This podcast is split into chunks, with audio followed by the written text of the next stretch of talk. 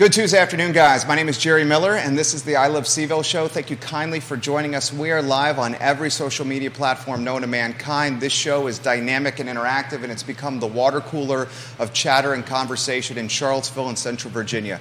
The show welcomes your perspective as long as it follows the golden rule. We don't mind being challenged, but there's way to challenge in a respectful manner, and we follow that rule very closely. I've been so pumped for today's interview. Michael Kochis, you'll see him in a matter of moments. The George Clooney of policing is in the house right now. The guy is the spitting image of George Clooney. I know he's heard that before. I'll start with um, a couple thoughts personally. When this guy took the job, it was chaotic in the city of Charlottesville, to say the least. Chaotic on the eight blocks I love so dearly, the downtown mall chaotic in neighborhoods in the city from a safety standpoint. And to steal a phrase from Mayor Lloyd Snook, who will join us next week, I think he has undoubtedly stabilized the organization and given us a metronome of consistency that we want from police. Judah Wickower, a brother from another mother, I say we have a love hate relationship. I love you dearly. I think from time to time it's reciprocated from Judah. Um, 13 years, he and I have worked alongside each other my wife working at home. I love you as well, sweetheart. If you want to welcome Chief Kochis with the studio camera and the two shot, the George Clooney of policing, man. What do you think about I, that? I, I, think my wife might disagree with you on that, but uh, but I appreciate it. I do. How, um, first question we'll throw to you. Introduce yourself to everyone that's watching the program. Yeah. So uh, my name is Mike Kochis. I am um, a native of a uh, Passaic County, New Jersey, um, northern New Jersey and uh, joined the military when I graduated high school, and I never went back. And uh, never went back because uh, I think, as most young kids, I was kind of going down the wrong road, and it's like, all right, it's time to either go in the military or things ain't going to work out for me. So I did, got out, um, got into policing, and spent most of my career with the Alexandria, Virginia Police Department, where I retired in 2020. And um, I retired on a Friday and started work as the chief of police in Warrenton on a Monday. Um, and so was there for three years and uh, saw the opportunity here in Charlottesville, kind of watch what was going on for a while, to be honest with you. I think most in our profession was. And so, uh, it, you know, it, it came up and, and, kind of put my hat in the, hat in the ring, and, and here I am. Do you prefer um, Michael or Mike? Mike. Mike? You yeah. prefer Mike? My okay. mother will get mad at me about that, but yeah, Mike's fine. Fantastic. Mike Koch is in the house. So, give us some insight into why Charlottesville. And, and I want to, and, and you may have heard, I'll, I'll stand corrected here. Um, I think the hire was the right one, okay? Mm-hmm. But I need to eat some crow first. Oh, I watched that show, by the okay. way. Okay, I need to eat. I watched it. I was like, who is this guy, Jerry? He don't even know me. He's already like. I deserve some crow. Come Tito, on, give me some shade. Well, Tito was my guy, too. Okay, I know. Right? Right, I mean, I love Tito. Right, so. Uh, but yeah, I watched that show. I was like, all right, I need to eventually meet this guy. Um, I said, uh, and you guys watched this program, that perhaps Tito should have gotten the job. He grew up in the police department. Um, a lot of respect for um, former assistant police chief. He has since retired. Mayor Snook broke that news here yeah. on this set. Mike Kochis comes into the job this year and put in perspective when you took this job. you were coming into the eye of the storm, proverbially. Yeah, but you know you come in for anytime you go in an organization, you want to you, you want to sit and listen and watch, sure. right? Um, unfortunately, you know, when I came in, I mean, things and things were already happening. I mean, we were seeing an uptick in shots fired calls. You had what happened, uh, obviously, uh, on campus in November, and then, um, I mean, like a week or two before I got here, there was the double shooting in Belmont, and so, um, so there was a lot going on. But you know, you step into it and you want to kind of I didn't have a whole lot of time to, to sit back and just take things in. So I did come in with a 90 day plan and uh, started putting that together right away. Um, but I think the, the biggest thing that, that I got out of when I first got here was we have really good people in this police department. It's been through a lot. And when you've been through a lot as an organization, you have people that have perspective. You have leaders that have perspective, right? So you know uh, what roads not to go down. You know what works and what doesn't work in this community. And so that was helpful because the leadership team, Tito especially, really embraced me and said, and I told them during our first meeting, it's like, look, I need you to tell me where that landmine is I'm about to step on. Okay? And so they, they embraced me, and to this day, command staff within our organization is just we work side by side and just we work together and I think that's what's important. So I was so impressed, and we started highlighting as you were turning the um, turning the ship, or turning the tide, or turning the momentum. You started doing these walk and talks. Yeah. You held this um, town hall at the church across from Dairy Market.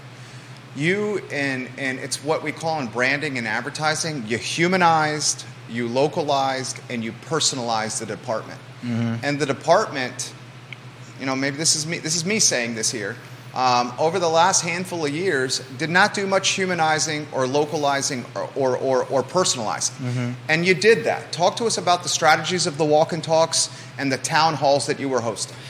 So the strat, so it, I initially didn't come into this wanting to or, or having the idea of doing walk and talks, right?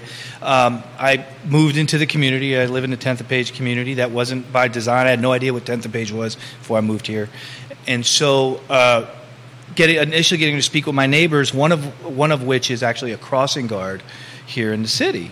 And so I would see her each morning when I'd go to the gym and talk to her. And uh, they were having an HOA or not, uh, you know, a 10th page community meeting that was scheduled. And I asked, do you mind if I'd come by and talk, you know, and meet with, meet with the, the HOA. And we started to advertise that I was going to go talk. And next thing you know, there were like 300 people showed up at the church, right? And so, but I got to tell you, I got a lot out of that event because what you see, or what I, at least what I got out of it was, I saw a community that deeply cares. They were like, listen, this ain't all on the police. What we're seeing, we had like three homicides in a real short period of time. We were averaging a shots fired call a day.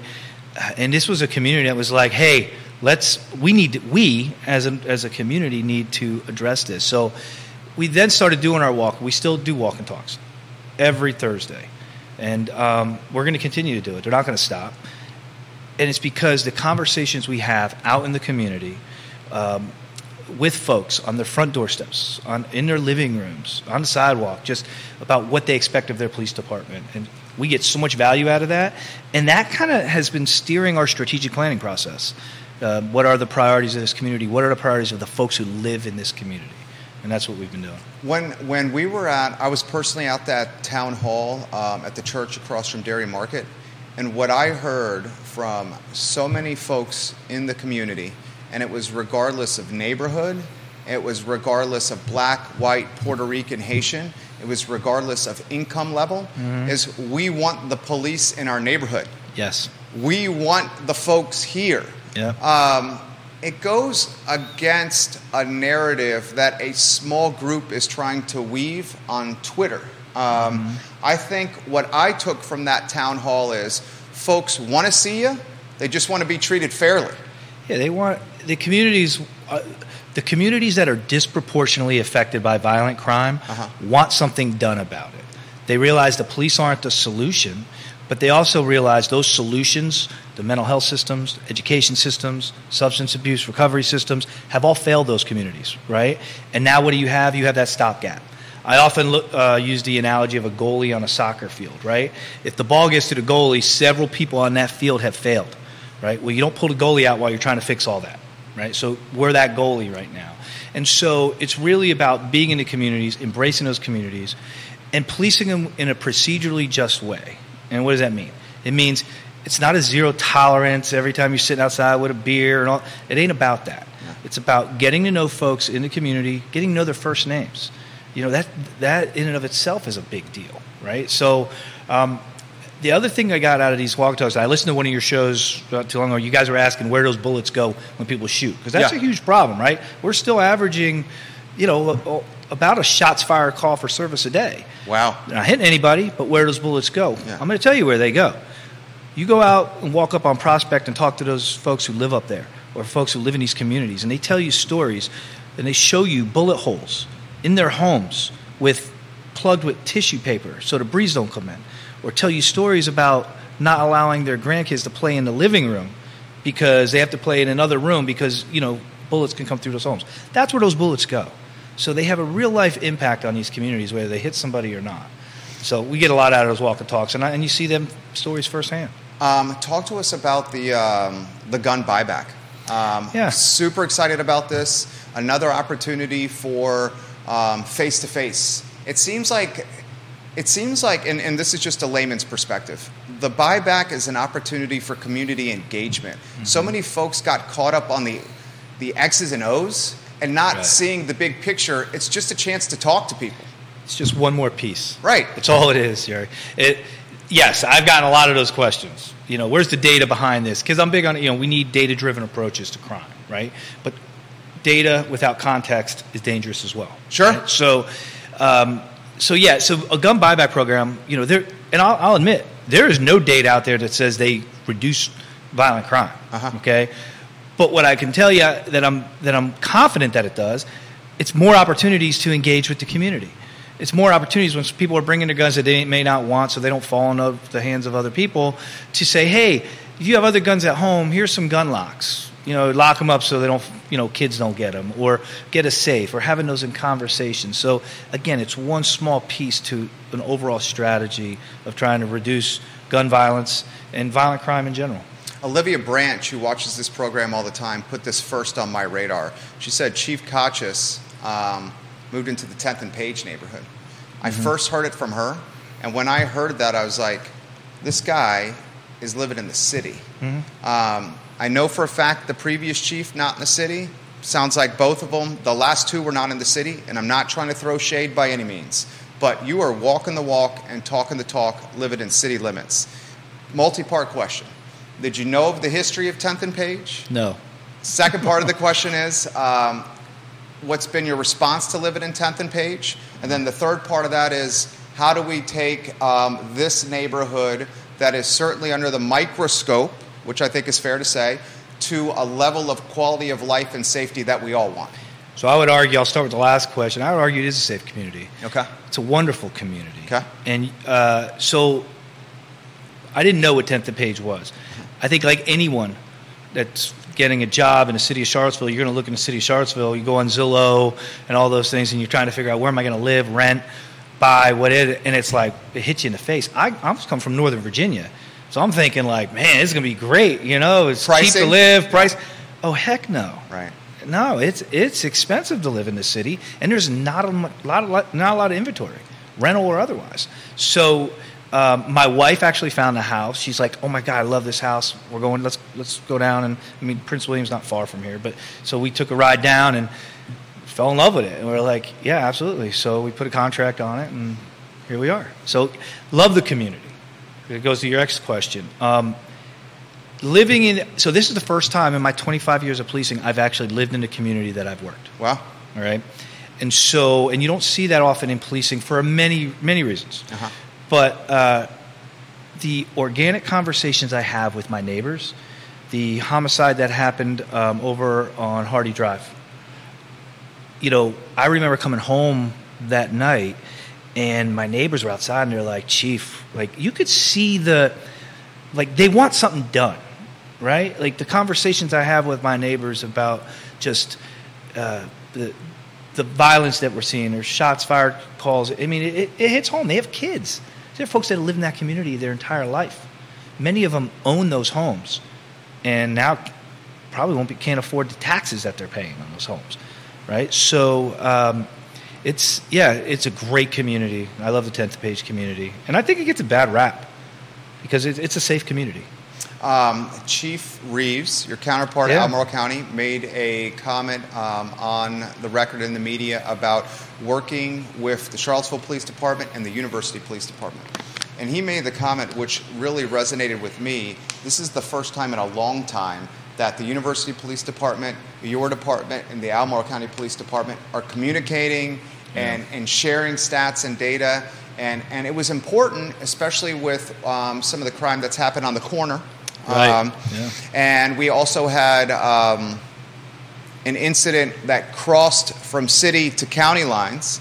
Um, give us some insight into that communication and how you guys are working alongside each other, and perhaps why that was not happening in the past. What you'll notice, I try not to focus on what uh, what uh, my predecessors did okay. or didn't do because you know, who am I to judge them? Sure, right. That's and fair. so, uh, so there's that. But I will say, I, I, give Tim Longo a lot of credit because before I even started the job here, he reached out to me He, you know, it was announced that I got the job, and he reached out and said, "Hey, listen, we're having this kind of stuff going on. We need to kind of get together." It's like, absolutely. You mean where I come from? That in Northern Virginia, Chiefs, I mean, are very tight. It's a tight knit group. So I'm like, y'all aren't like that's not happening.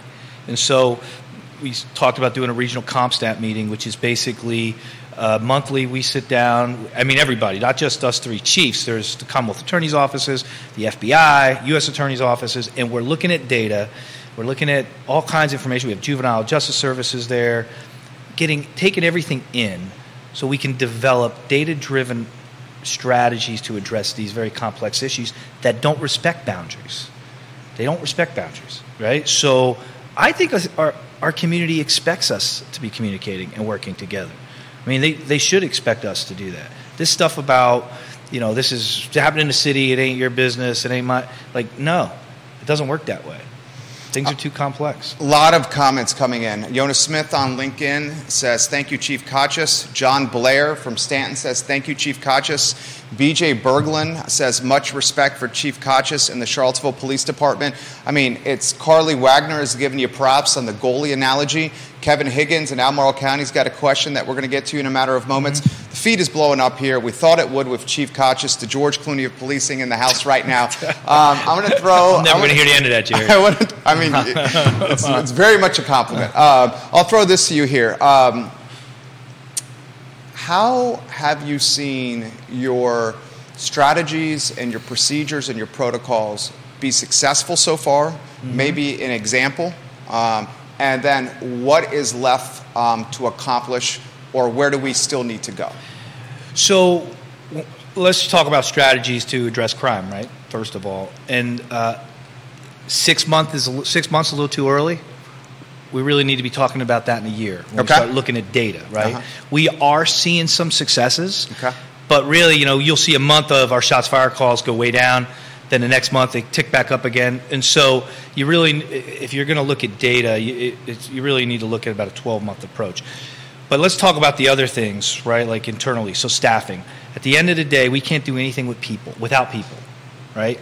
Um, hotspots. When you look at those hotspots on a map, all those dots are, represent real people. People that are affected by violent crime. People are affected by, and therefore the folks going into those communities to address these issues are real people within our agency, right? So we're in the people business.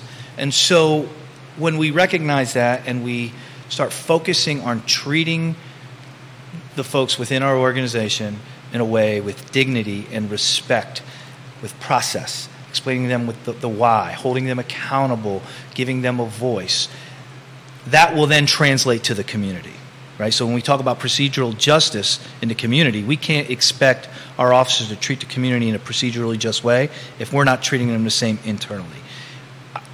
I can't be calling my officers names, okay? I can't, you know, personnel matters, right? Personnel matters don't get discussed outside of the organization or with the PCOB they get discussed, right? Mm-hmm. But even then, you know, I don't have to go and talk about know, someone that I terminated or demoted or anything both of which I've done in my six months here.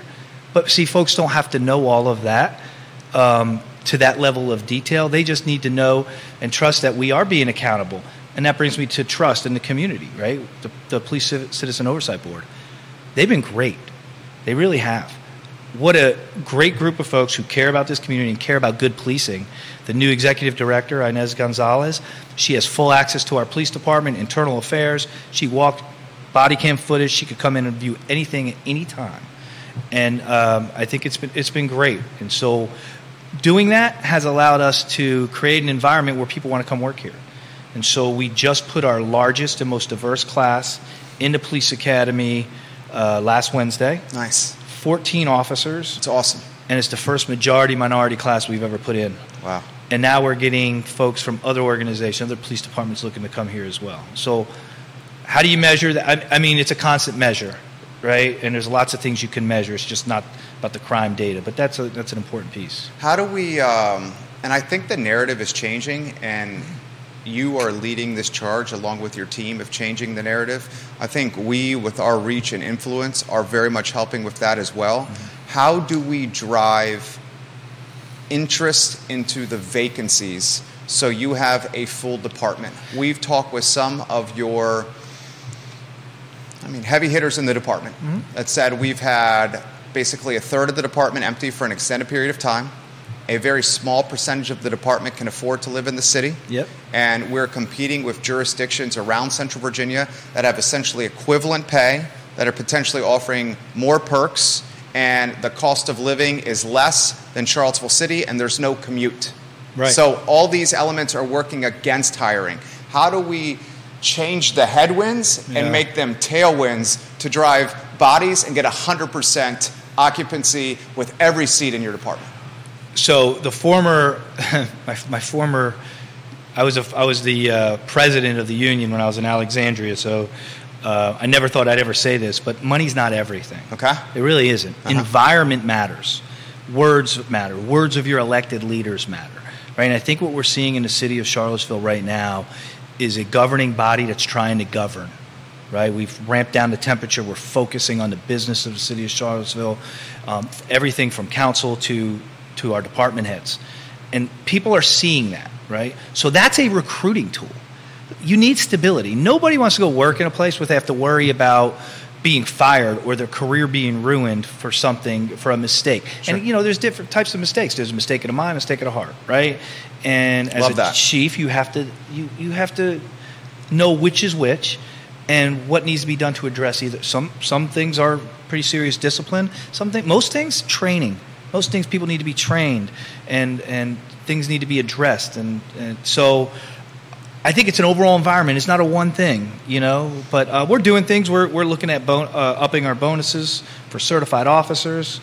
They bring value because they come to the department and they can hit the street right away, right after field training, as opposed to an academy recruit where it's, we're talking 10, 12 months. Wow, it's that long? Oh yeah. So you get the police academy's five months, field training's another three to four months. So yeah, you're talking some time. Uh, but we're doing it. We are. Um, collective bargaining is up and running. The union goes to the table here in the next few weeks. And so I think there's a real opportunity for them to work on the pay and benefits. And I know, and council's been very supportive of trying to get us to where we need to be. I, I believe, I personally believe this is probably one of, one of, if not the best organization, police, law enforcement organizations that I've ever worked with Wow. and we just we need to show that we need to prove it right and we need to continue to hold ourselves accountable and do it in a way that's respectful How did you consider the brand image that was Charlottesville before taking the job? I'm sure that you, I mean, because you're a sh- the sharpest knife in the drawer here. You, I'm sure, followed or caught wind of perhaps dysfunction. That's my word. That was local government, previous councils. Um, that was very well documented, not only locally but regionally and nationally in the news. Um, I would bet you chatted with folks that had some intel or knowledge about Charlottesville, and I would bet some of those folks said, "Do not take this job."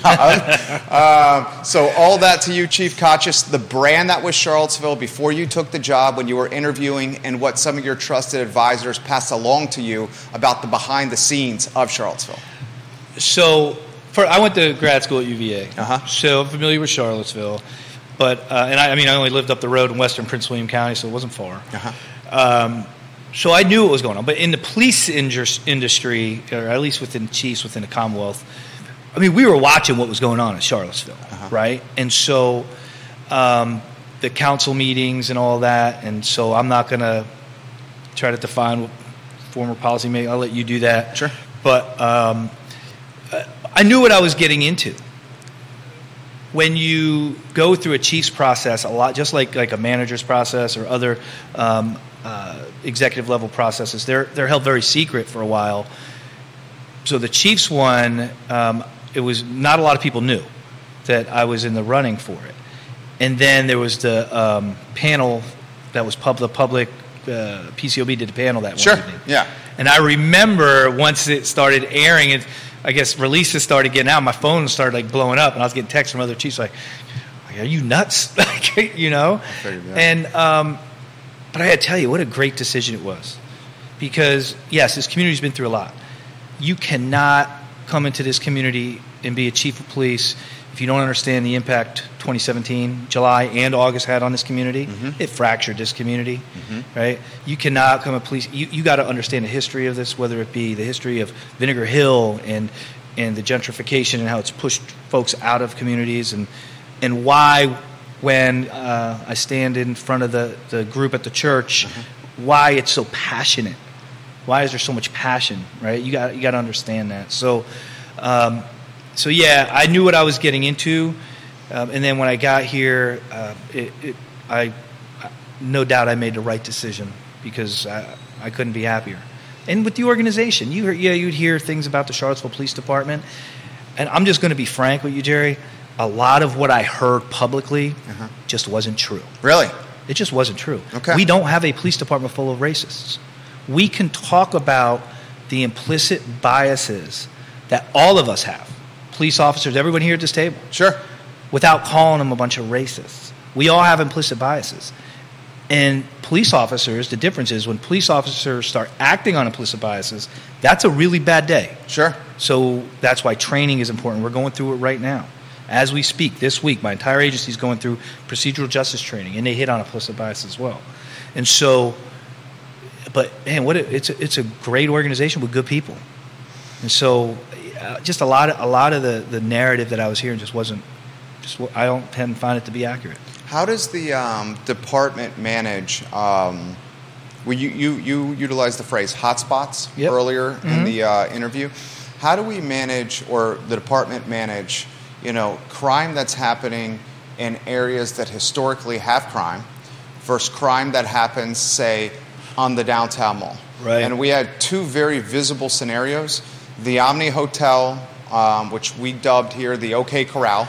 I've Um, heard. I was before I got here. before you got here. Yeah. Um, literally, youth, like early teens, preteens, young teens, shooting up in the shadows of a $400 a night hotel. Yep. And then the murder outside, and I don't use the name of the restaurant because I don't think it's fair, outside a restaurant in the mall, versus, say, crime that historically has happened on Prospect, for example. How do you manage that?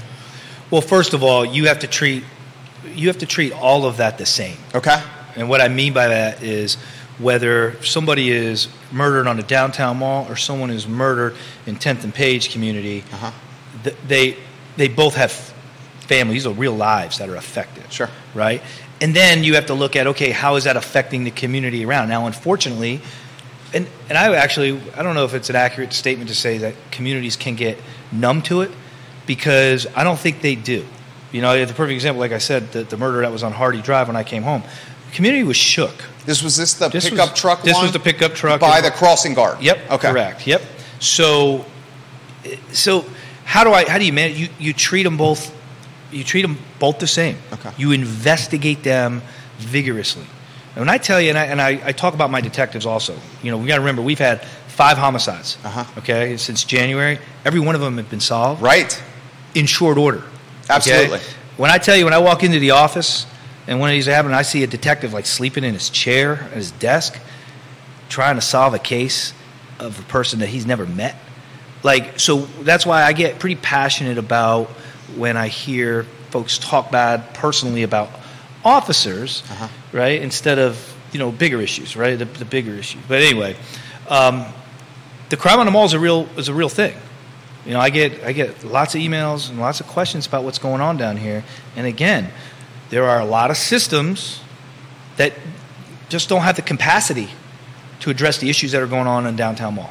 So, so if I can unpack that, does that mean um, a lot? We don't Let's talk have, about mental health. Okay, that's where I was going to go. We don't have full personnel, perhaps. Also, we have a mental health, and you know, I'll, I'll be straightforward here. My wife and I, my wife and her girlfriends, often we're going to the downtown mall, eight o'clock, nine o'clock, ten o'clock at night, for cocktails at Zocalo on a girls' night because she needs a little breather from me. I'm I pretty can see that. intense. I'm pretty intense, and our oldest son is just like me. He's very intense, and we have an eight-month-old baby. Okay, so she wants to get out Yeah. and, and, and, and just get some alone time or some time with her girlfriends. They're hesitant now, Chief Kochis, to go downtown. And one of the comments they make is, say, aggressive panhandling and or homelessness and a concern of not potentially seeing a police presence on the mall after hours. Right. that to you? So there's a few things unpacked with that. Sure. Right. So uh, if you look at the the issues we're seeing on the downtown mall, let's talk about mental health. Uh-huh. Right. So the mental health system in Virginia is in complete crisis. Has been for several years. Right. Uh, they're trying to do some things, funding wise, but I mean they're really trying to play catch up, and there's just not the capacity there. I'll give you an example. We have a panel right now talking about trying to put together a um, a co-response model. Right. With a clinician, a police officer, kind of riding together. Um, I have vacant seats in my cruisers because my officers ride one to a car, but like they don't have people to put there, right? So they have a capacity issue just like many other services, and so you see that in, down here on the mall. That coupled with the city has no overnight shelter. All right, so uh, I was just talking to Arlington County's police chief just yesterday, and was talking about just this issue. And they have a overnight shelter. They had the same issue they just built and it has wraparound services. It's kind of a one-stop shop. Uh-huh. Um, San Francisco kind of started with that model. L.A. took it, and uh, Arlington County, Virginia, is doing it now. And he was telling me the success they've seen is just tremendous, right? Because you, you can't just give somebody a bed; that ain't going to do it. You need to also have those services there while they're there to help them. Um, that takes money. It takes Yeah. resources. You know. You're talking hand um, hand up, not a hand out. Exactly. Yes. So, so what you have here is the only show in town really is the Haven, Right. and that's right here on the mall. Right. So you're going to see an influx of the unhoused here, right? Because this is where they could come get services, get food, stuff like that. Um, as to the panhandling, that's a whole separate issue. Uh, panhandling is protected speech. Okay, now aggressive panhandling, very different. That's Uh-huh. not. Uh-huh. But, but if the city could, if they wanted to, uh, write an ordinance saying you can't panhandle or solicit for money, but that goes for the Salvation Army person at Christmas out there. That goes for anyone else that wants to come onto the mall and ask for funds. That applies. Any a ordinance has point. to. Hadn't thought about that. You can't. You can't just say just because you're unhoused, you can't. You can't, but you can, right? Very good It doesn't point. work that way. So, so you see all that happening on the downtown mall, and then, um, what, and then things kind of escalate, Uh-huh. right? Um, and that's where we've seen the shootings. So, What is is that a council move that would have to write that policy the, on what the? Uh, uh, on panhandling on the mall? Well, yeah, any ordinance in the city, council has to. It would be council. council has to do. Okay. It hasn't really. I mean, it, it comes up here and there, Uh-huh. but I don't think there's been a concerted effort to to do that as of yet. Sure. Um, a new city manager, um, and, and, and, you know, we're not asking you to speak anything, you know, out of turn or anything, this, but the Scuttlebutt has a new city manager being announced tomorrow. Yeah, I think there's a um, Special press conference. special press conference. Yeah. the city Uh, doesn't just do those. I know, right. okay. The city doesn't just do those. So we're seeing uh, a potential press conference. We got Lloyd Snook on the show next week to discuss this. I believe the mayor's watching here. Um, so I'll throw you an open ended question about this. Um, new city manager is technically the chief executive officer of the city. You're the CEO of the police department. The city manager would be the CEO of the city, so technically your boss here. He is my boss. Your boss. He or she would be your boss. That's correct. Your thoughts on how this could play out? We know the current one, the interim, Michael Rogers. He is. We broke that news on this show. Um, he is no longer in the mix. He has pulled himself out. He wrote a letter to city employees, personal reasons. I was a bit saddened by that because I thought as was I. because Michael Rogers done a hell of a job. He's probably, you know, I've worked for a few city managers. Uh, by far the best. Wow. Ever worked with. And Tell us why. because he doesn't get excited, right? And I, I say that because as in this business, there's a lot that can happen, right? Media Yeah. are, are wanting to know this and Sure. this happens, right? And he's steady. He's that steady, and he's it's, it's about business, right? It's about doing things the right way. He said something to me that'll stick for a long time. He's like, you know, Chief, if the uh, if the process isn't correct, the results may not matter, right? And so he's a process guy, and I've taken that and you know I've taken that and kind of implemented that. Myself, like, really, we focus on process, and so um, I've gotten a ton out of him in a short time I've worked with him, and um, yeah, I mean he's he's seen it all. You know, I mean you can't I mean, we we would have been lucky to have him for a long time. Amen. Amen. Michael Rogers, if you're watching, um, post time or in real time, I'll also give you some props. Maybe the sharpest dressed city manager I've ever seen. Yeah, the guy yeah. is always flossing. Yes, always flossing. Yes, and he'll judge you if you don't have like different pairs of shoes. Like you got to have more than one pair of shoes as a thing. So, I love it, yes. Michael Rogers. So the new city manager, the expectation is sometime tomorrow. We'll know. So say 24 hours. Your thoughts on this? So, one thing I've learned in my 25 years of policing, there's only one constant. Uh, the one thing that's always constant, that's change, right? It, and so, you know, even coming up through the ranks, you know, you have a sergeant you like, and then they're going to get moved, and then you become a sergeant. You have a lieutenant you like that's work. You know, there's always movement. That's always going to happen. And so, to me, it's not going to, you know, it's not going to change what we're doing at the police department. You know, I'll meet with whoever the new city manager is. They're going to give me mar- marching orders. What's your vision, sir or ma'am? Um, you know, and that will. The benefit we're having is we are in the early stages of our focus groups internally for our strategic planning. So when we sit down with the new city manager, um, I could take his or her vision and implement that into our strategic priorities, and, and we'll keep driving along. So I'm, I'm not worried one bit. Um, we'll take questions here, and we're very mindful of Chief Kochis' time, so please put the questions in the feed. We'll relay them live on air.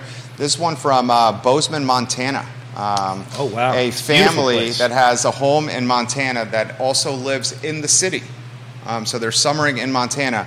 Um, and it's about the support you feel from the Commonwealth's Attorney's Office. How supported do you feel by, um, say, Mr. Joe Platania, who's come on this program? Yeah. Your thoughts on that? Joe's great. I was just, I was just with Joe this morning at 10 o'clock at a meeting. Uh-huh. Um, we talk probably every other day uh, about one thing or another. Uh-huh. Very supportive.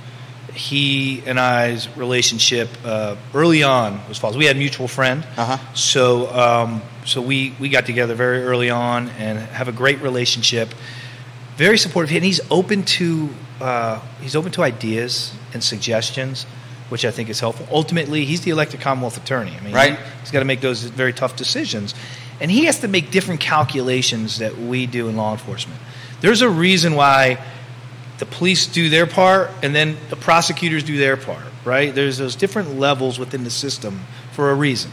And so um, it took me several years to understand that as a cop, and uh, but I, I do now. But we have a great relationship, very good relationship. This one from Bill McChesney on McIntyre.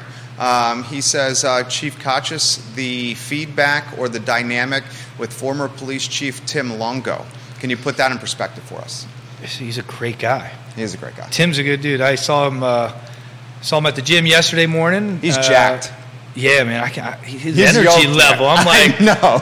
Yeah, because he was he was walking in when I was walking out, and I was just like, man, you, you got a suntan and everything. Like you, you know, he's uh, yeah. Tim's a great guy. Like, see, he was one of the first people to reach out to me when I got this job, and um, we again, we, me, him, and Colonel Reeves talk all the time, and um, and yeah, great relationship. Um, this is a tough question here. Um, Sure. Chief Kochis, is this the, uh, the final job? Yes. Okay. Tell us why. Oh well, because I've already retired once, so I'm not going anywhere else. I love that answer. I've already, yeah, uh, this is it. My wife wouldn't let me. No way, no way. Because no, Let's champion your better half. Um, put in perspective your wife, um, married to a police chief. Yeah. Very few jobs where you leave the house, you put on a bulletproof vest, Mm-hmm. you have a gun on your hip, and you wonder if you come back home safe. yeah, she's been. You know what? She's been. She's been dealing with it for a long time. Uh huh. So, and you have to have a support system at home, or you can't do this job. Uh-huh. I also have two sons. They're older. One's 21. One's 18. Getting ready to go to Radford here in a few weeks. Nice. And so uh, she's been dealing with it a long time. Whether when I was in homicide, the call, phone calls in the middle of the night, to you know, even now, you know, I get get calls all the time in the middle of the night, and she's like, "Take that phone and go down, go in the other bedroom and go to sleep because it'll keep ringing." Yeah. Um, just, I, I guess she's used to it. You know, she's she's used to it. Uh-huh. Just it's, you know, maybe early on in the career she she would worry more, but now she she I don't I don't think she would. I mean, I could be wrong. What's uh What's the life of a police chief like? I mean, after is there after hours? Is there? Oh, yeah. Are you on the clock twenty four seven? You live in a fishbowl. You, you do as a chief. You live in a fishbowl. Everybody knows who you are, Right. And so, um, but that's okay. I mean, you know that you should know getting into it, right? Um, yeah, it's it's it's a great. It, it honestly is a great job because you have an opportunity to make a real difference in people's lives, um, the community. Like when you see the community, or like what the, the, again, my neighbors who came to me after that shooting Hardy Drive, and they were just like, "What? Like we got like you see in their eye, like they they they're worried." And they're looking at you to come up with some type of solution to a very complex issue, crime. I mean, my God, that doesn't get much more complex than that, right? Right.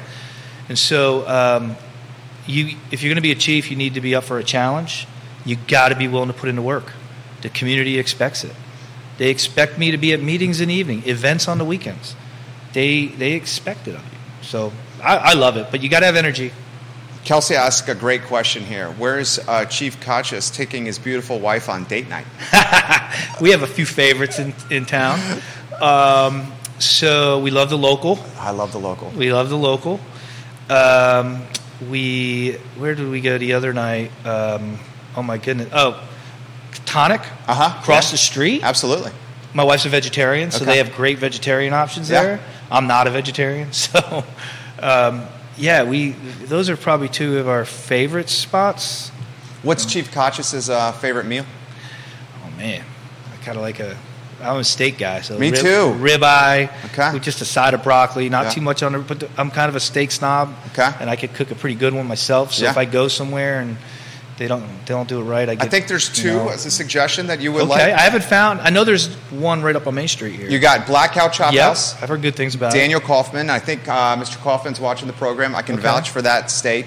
And also the Aberdeen Barn, Okay, which is in Albemarle County. It's an old school steakhouse. I'll have to check it out. I think you would absolutely love it. Um, Yeah. A couple more questions, Yeah. and then we'll, we'll let you go here. How does Chief Kochis decompress?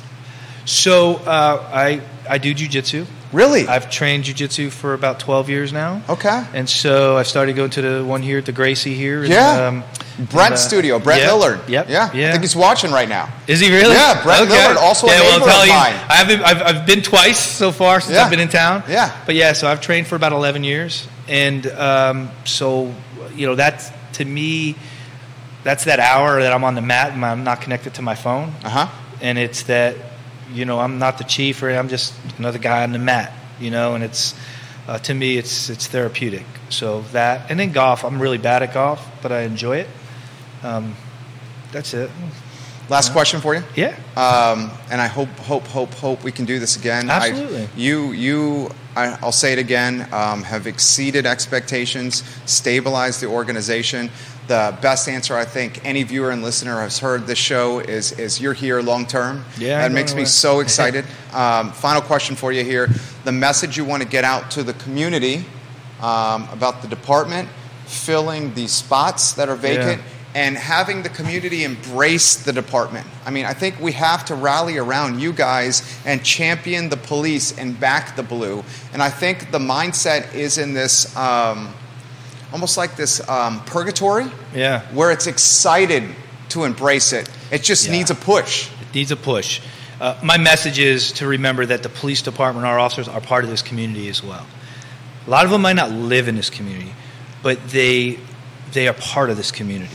This police department is part of this community. So my challenge is to, to figure out ways to get involved with us, and we're we're going to do that. We're still working on that.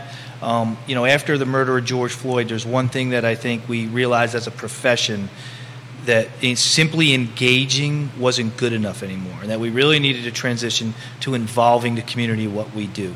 So, an example is like we're going to be doing a community police academy again, right? The difference is when you graduate, you agree to volunteer 10 hours of your time with the police department that year, right? And whether it be at the uh, Tom Tom Festival, we have a table and we have some volunteers with us there. And again, different ways. We just had, again, the assistant chiefs. We're doing an assistant chiefs uh, process now. We're doing a nationwide search. And I had the chiefs, other chiefs in, and I had a stakeholder panel. And I involved community members. Uh, that crossing guard was uh, a longtime resident, was on the hiring panel yesterday. And so involving the community in what we do, I think is important because, again, that builds relationships.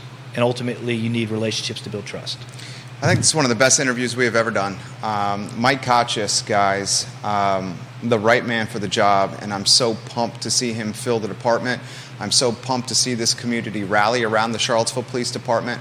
I'm so pumped for us to get some of the best of the best protecting our streets. I'm so pumped for this narrative to change, and I'm so pumped for this brand and this image that is CPD to essentially evolve into a brand of our neighbors, our brand of, of community members, a brand of people that you can walk up to and say hello and say, What's going on with your life? And, and, and how can we find common ground uh, together? Mm-hmm. Because I think that's where we need to be. I, am so grateful for your time. Thank you, Jerry. I appreciate you having me on. Really Absolutely. Do. It's been fun. Absolutely. For those that are asking, the entire show archived anywhere you get your social media and on ilovecville.com. Mayor Lloyd Snook is on a week from Thursday. Peter Krebs from the Piedmont Environmental Council on Thursday of this week. Tomorrow it's going to be Judah and I, and we've had some pretty great shows of late, so we'll dot the I's and cross the T's on, on those. This is the I Love CVille show. We're just trying to be the water cooler of the community, of the community guys. For Judah Wickower and for Chief Michael Kochis, my name is Jerry Miller. Thank you for joining us. Right? And tell us when the mics are off.